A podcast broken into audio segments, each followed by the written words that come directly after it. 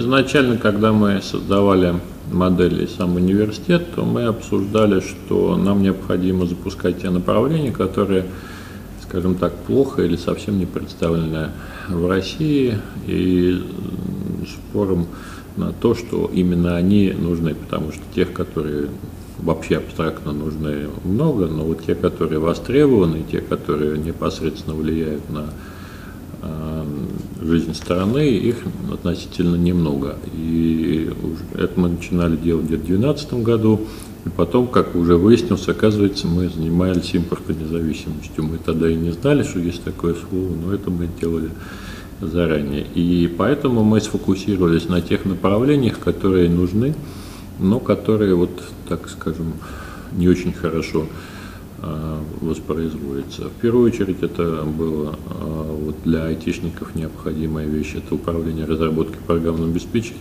поскольку у нас есть существенная нехватка э, кадров, связанная с IT-направлением, ну, чтобы было понятно, вот в США примерно там по разным подсчетам Министерство труда от там, 4,5 до 6 миллионов человек вовлечено в деятельность IT. В Китае что-то 2 с чем-то, в Индии 1,8, если не ошибаюсь, было несколько лет назад, сейчас могли цифры поменяться. Но при этом в России от 300, 400 тысяч до там 700-800, как считать. При этом население у нас всего вдвое меньше, чем в США, поэтому Получается, что у нас там где-то пятикратная нехватка айтишников. IT – это такая смазка для всей индустрии, где больше IT, там, где автоматизированы процессы. Вам, например, не нужно стоять в очереди в какой-либо, не знаю, условно говоря, в сберкассу для того, чтобы вручную подписать какую-то бумагу. Вы можете это сделать из дома, не выходя и не тратя свое время. Это э, те вещи, которые мы сначала исследовали, и потом а, выяснили, что именно такие э, направления нам необходимы. Ну и то же самое относится, по сути, и к робототехнике, поскольку ее актуальность не вызывает сомнений, э, к Data Science, которые раньше называли большие данные, но сейчас все данные большие, поэтому методика работы с данными и кибербезопасность. Это те базовые направления, которые мы выбрали для наших программ. Ну, понемножку мы двигаемся в этом направлении, даже расширяя их. Мы строим университет с нуля.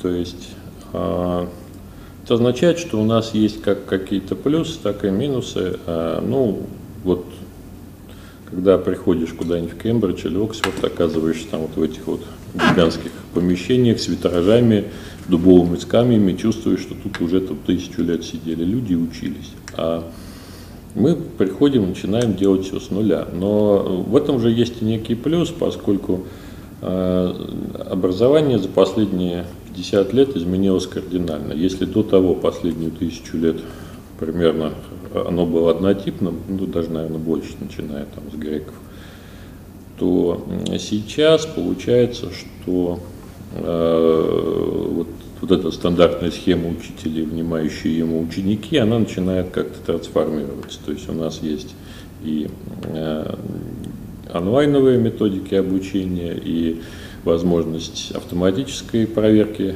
работы, и многие другие вещи, которые раньше были как-то немыслимой и повышенной индивидуализации образования. Поэтому, когда мы его создавали, мы пытались использовать именно вот это вот преимущество современных подходов и методов, которые повышают просто эффективность образования, дают возможность получить быстрее и более квалифицированного человека. И именно это является таким уникальным не только для нас, но и в мире. Особенно следует отметить то, что способ, которым мы существуем, то есть то, что, факт, что у нас э, формирование нашего бюджета ведется только через э, работу с индустрией. У нас нет формального бюджетного финансирования, как у других э, федеральных вузов, то мы, мы не являемся федеральным вузом, а, то э, мы вынуждены, хотим мы или не хотим, но очень плотно быть интегрированы с индустрией. И это другая наша основная особенность, которая делает нас уникальным даже не только в России, но и, пожалуй, во всем мире. Очень мало таких организаций, которые таким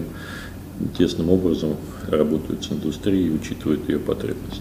Скажите, а как удается, у нас очень много в университете иностранных специалистов, как удается их привлекать, удерживать, мотивировать именно преподавательский состав, особенно зарубежный?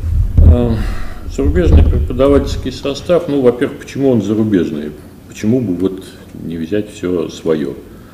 А, к сожалению, компьютер-сайенс – это та область, в которой, в отличие от физики, в России и Советского Союза не было большого задела. Так исторически сложилось, что если вы возьмете список самых цитируемых физиков, получателей Нобелевской премии и так далее, то среди них будет довольно значительная доля выходцев из Советского Союза, России с русскими корнями. То есть э, найти людей, которые бы имели возможность говорить по-русски и обучать физике, не очень сложно. А вот когда мы берем список из э, ведущих э, самых цитируемых представителей в области компьютер-сайенс, то я вот когда взял его со Стэнфорда, вот с удивлением обнаружил, что там из э, более чем 400 человек процитированных на определенном уровне, а из них только два с половиной человека имели отношение хоть какие-то русские корни. Увы, но мы вынуждены если мы хотим получить образование мирового уровня, ориентироваться на международную среду. И вот для нас с самого начала это было движущей силой того, чтобы нам необходимо построить такую среду, в которой бы себя люди из-за рубежа чувствовали так же, как и они чувствуют себя, не знаю, там в Силиконовой долине, в Сингапуре или а, в других, в Европе и те и так далее, в других местах, которые а, они рассматривают как возможность продолжения своей карьеры. Поэтому а, я бы сказал, что для нас ключевым вопросом приглашения людей является их квалификация. Мы выставляем планку и говорим, что вот для того, чтобы претендовать на эту позицию, мы должны, а, так сказать, человек, который не претендует, должен обладать определенным набором возможностей. Откуда он пришел, из России или из-за рубежа, нам, в общем-то, не является, скажем так, э, ведущим в, нашем решении. И исходя из этих соображений мы и строим свой университет. А почему к нам приходят люди, почему им интересно? Ну, просто исторически так сложилось, что вот еще с советских времен система образования, которая дается у нас, это, она базируется на довольно хорошей фундаментальной математической э, подготовке, которая отличается от других мест, даже, скорее всего, тем, что это не просто, там, не знаю, определенный объем тематики или что-то, а это именно способ формализованное мышление, которое дает возможность людям понять, что такое формальная модель, что такое вот вообще, как, как какие-то вещи нужно доказывать, обосновывать. Это все, вот именно это очень нравится зарубежным преподавателям, потому что у них выбор таких людей довольно сильно ограничен, и большинство тех преподавателей, которые у нас работают, они едут сюда не за деньгами, поскольку мы платим сколько же, практически сколько и они э, получали бы в своем вузе где-то за рубежом. Э, мы ориентируемся, естественно, на топ-100, даже топ-50 скорее вузов в мире.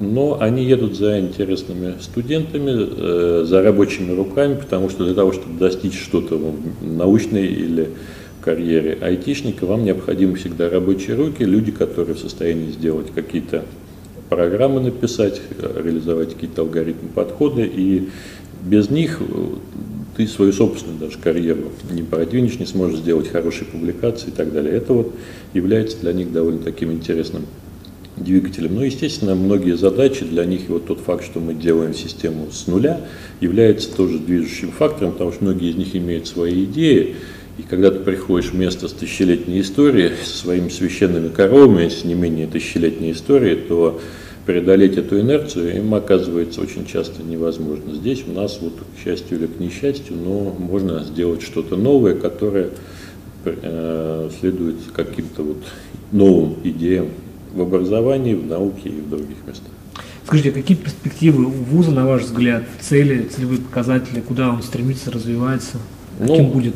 Для нас основным ключевым вопросом, как бы изначально поставленным, это наполнение Иннополиса.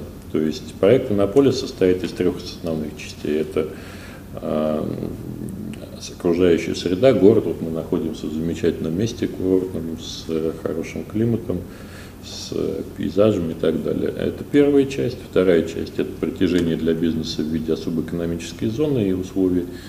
А, а третье, на мой взгляд, самое важное, поскольку даже имея первые две части, у вас все равно набор зданий в чистом поле будет, это интеллектуальное протяжение. Это место, куда интересно приехать, где можно найти поток специалистов и где можно реализовать свои идеи. Это вот как раз университет. И для нас э, вот вопрос наполнения, ну это в первую очередь выход на проектную мощность, то есть мы должны иметь порядка 5000 студентов, пока первая фаза у нас построена примерно на 2000 студентов, хотя она полностью завершена. И а, второе, что а, кроме выхода на эту фазу, мы, естественно, хотим, чтобы тот поток специалистов, который у нас есть, а вообще целевые показатели Иннополиса – это 155 э, тысяч человек, 60 тысяч айтишников. Понятно, что даже имея 5 тысяч студентов, то есть это тысячу вход, тысячу выход каждый год, мы не сможем заполнить их напрямик на потоком наших только специалистов, но мы должны рождать таких людей, которые привлекали к себе других, то есть тех, кто готов создавать стартапы, тех, кто готов собирать людей, тех, кто готов объединяться и а, нести новые качества.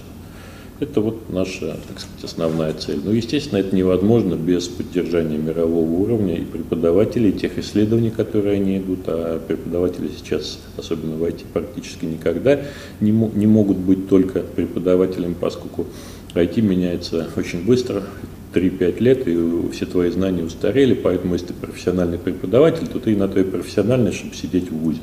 И, откуда у тебя появятся эти новые знания, которые за 3-5 лет кардинально изменились. Поэтому мы заинтересованы в том, чтобы вот это все сотрудничество с индустрией, оно давало э, свои корни у нас и в виде потока идей, инноваций, и в виде каких-то новых направлений.